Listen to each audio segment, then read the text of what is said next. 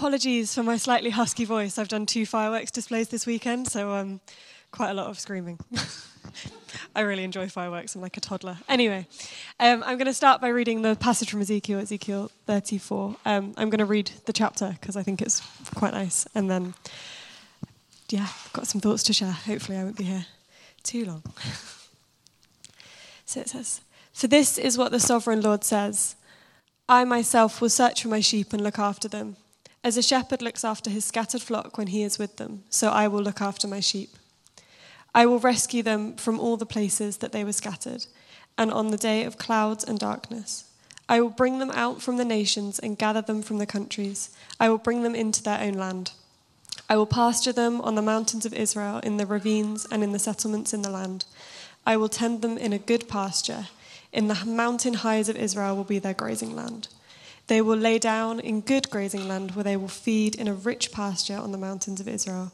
I will there tend my sheep and have them lie down, declares the sovereign Lord. I will search for the lost, bring back the strays, will bind up the injured and strengthen the weak, but the sleek and the strong I will destroy. I will shepherd the flock with justice. As for you, my flock, this is what the sovereign Lord says I will judge between one sheep and another, and between the rams and the goats. Is it not enough for you to feed on the good pasture? Must you also trample the rest of your pasture with your own feet? Is it not enough for you to drink clear water? Must you also muddy the water with the rest of your feet? Must my flock feed on what you have trampled and drink from what you have muddied with your feet? Therefore, this is what the sovereign Lord says to them See, I myself will judge between the fat sheep and the t- lean sheep. Because you shove with flank and shoulder, butting all the weak sheep with your horns until you have driven them away, I will save my flock, and they will no longer be plundered. I will judge between one sheep and another. I will place them over one shepherd, my servant David, and he will tend them. He will tend them and be their shepherd. I, the Lord, will be their God, and my servant David will be prince among them. I, the Lord, have spoken. I will make a covenant of peace with them and rid the land of savage beasts, so that they will live in the wilderness and sleep in the forest in safety. I will make them and the places that surround my hill a blessing I will send down showers in season. They will be showers of blessing. Hopefully, these are showers of blessing. I will make them and the places surrounding. Oh, I've done that bit. The trees will yield their fruit, and the ground will yield its crops. The people will be secure in the land. They will know that I am the God. Where they will break the bars of their yoke and rescue them from the hands of those who have enslaved them. They will no longer be plundered by nations, nor will wild animals devour them. They will live in safety, and no one will make them afraid. I will provide for them a land renowned for its crops, and they will no longer be victims of famine in the land or bear the scorn of the nations. Then they will know that I, the Lord their God, am with them, and that they, the Israelites, are my people, declares the sovereign Lord. You are my sheep, the sheep of my pasture, and I am your God, declares the sovereign Lord. Now, I don't know how many of you have much experience with shepherding, with looking after sheep. I know we had some good sheep facts earlier, but I certainly didn't know them. When I read this passage, I was like, yeah, Jesus, like we actually spent some time with the youth this weekend. Uh, this week we ranked farmyard animals, one based on usefulness to the farm, and second based on usefulness to Jesus. So if you need to know what the best farmyard animal is, did we say chicken? I think we said chicken. Naomi's like, you were there. I think we said chicken. I don't know. Um, but yeah, so don't have much experience with farmyards or shepherding, but I am a youth worker. So I feel like I can relate a little bit. so I'm going to try and reshift this passage into a framework that we might understand. I came to faith quite late and I missed out on the church summer camp thing, but I hear that that's quite a, quite a usual experience. I know that uh, do people do summer camps, youth camps over summer? Hopefully. So I have run, I've had the privilege and the pleasure of running a few Christian summer camps. Uh, I went to Hill House up in, yes, yes, good, good noise for Hill House. Yeah, we love it. It's great. Lovely building, lovely place. Um, so I'm going to, yeah, talk a little bit about an experience I had there, which I think helps this passage make a little bit more sense.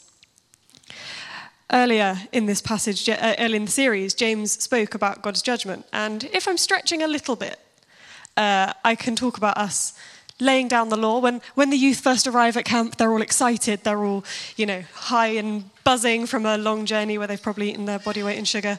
Uh, and we have to say, okay, guys, you're here now. There are some rules. You need to go to bed when we say we need to be nice to each other. Not, you know, not, not difficult rules, just standard making things actually be able to happen. But yeah, we lay down the law and they're, they're there.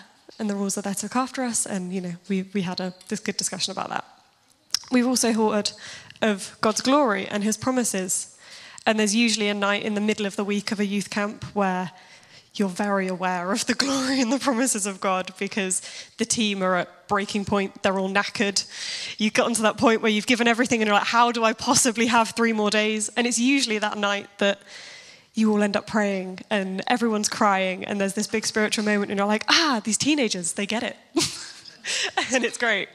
Um, but the bit that this passage reminds me of the most is the famous excursion day on a youth camp.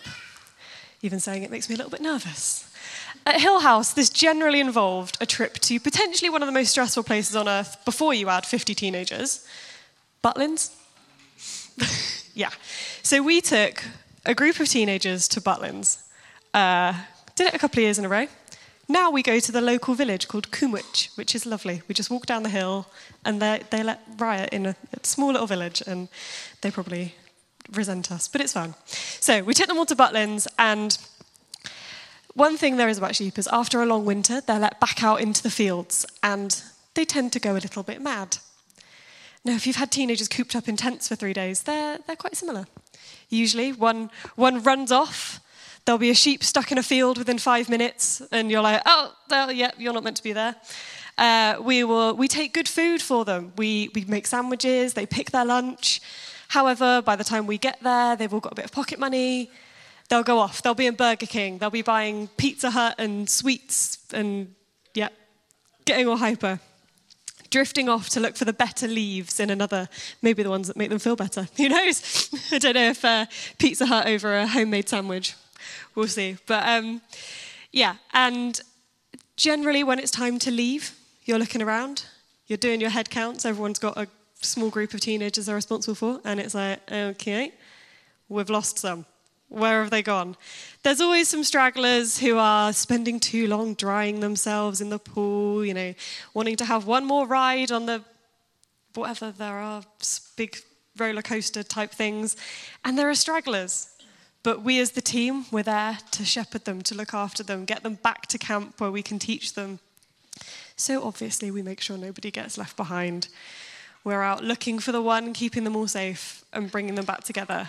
Because we're there as an example of Jesus. We're taking these young people out on this camp to love them, to guide them, to teach them, and to help them to know our Lord.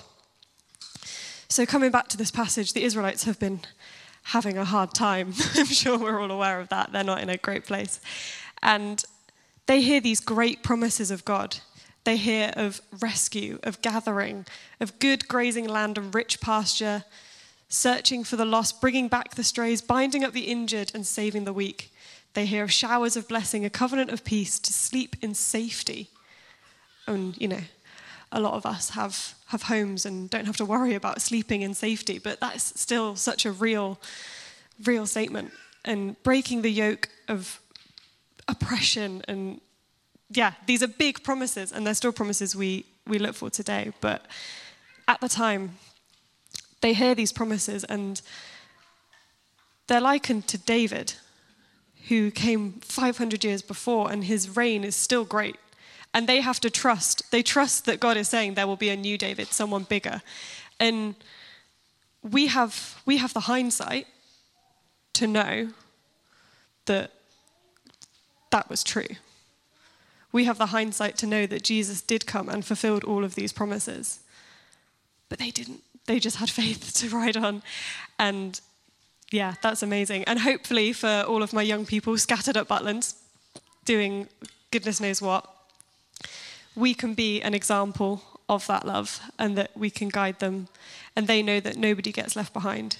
We've shepherded them back to camp and been an example of the love that God has for them, fulfilling maybe a couple of these promises, not that we have the power to fulfill them all. But yeah, the Israelites had that promise of a new David, of someone bigger, of someone better. Because when God fulfilled these promises, when he sent Jesus, he did more than just send a shepherd. Paul also mentioned earlier about the good shepherd.